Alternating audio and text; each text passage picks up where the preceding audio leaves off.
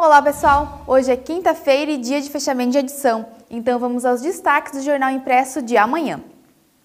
E mais uma edição da corrida 10 milhas Morro Azul foi realizada no domingo, dia 5 de junho, aqui em Timbó. A competição reuniu mais de 360 atletas que participaram nas categorias individual, revezamento em dupla ou quarteto feminino, masculino e misto. A largada aconteceu no Parque Henri Pau com chegada ao Morro Azul. Confira todos os resultados acessando o nosso site.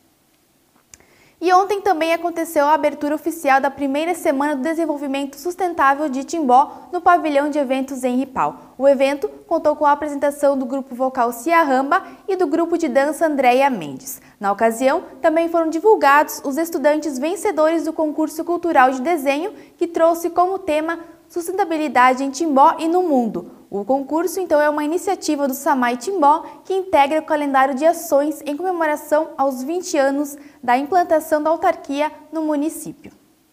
E amanhã você também confere uma entrevista com o médico infectologista José Amaral Elias, que esclarece dúvidas a respeito da varíola do macaco.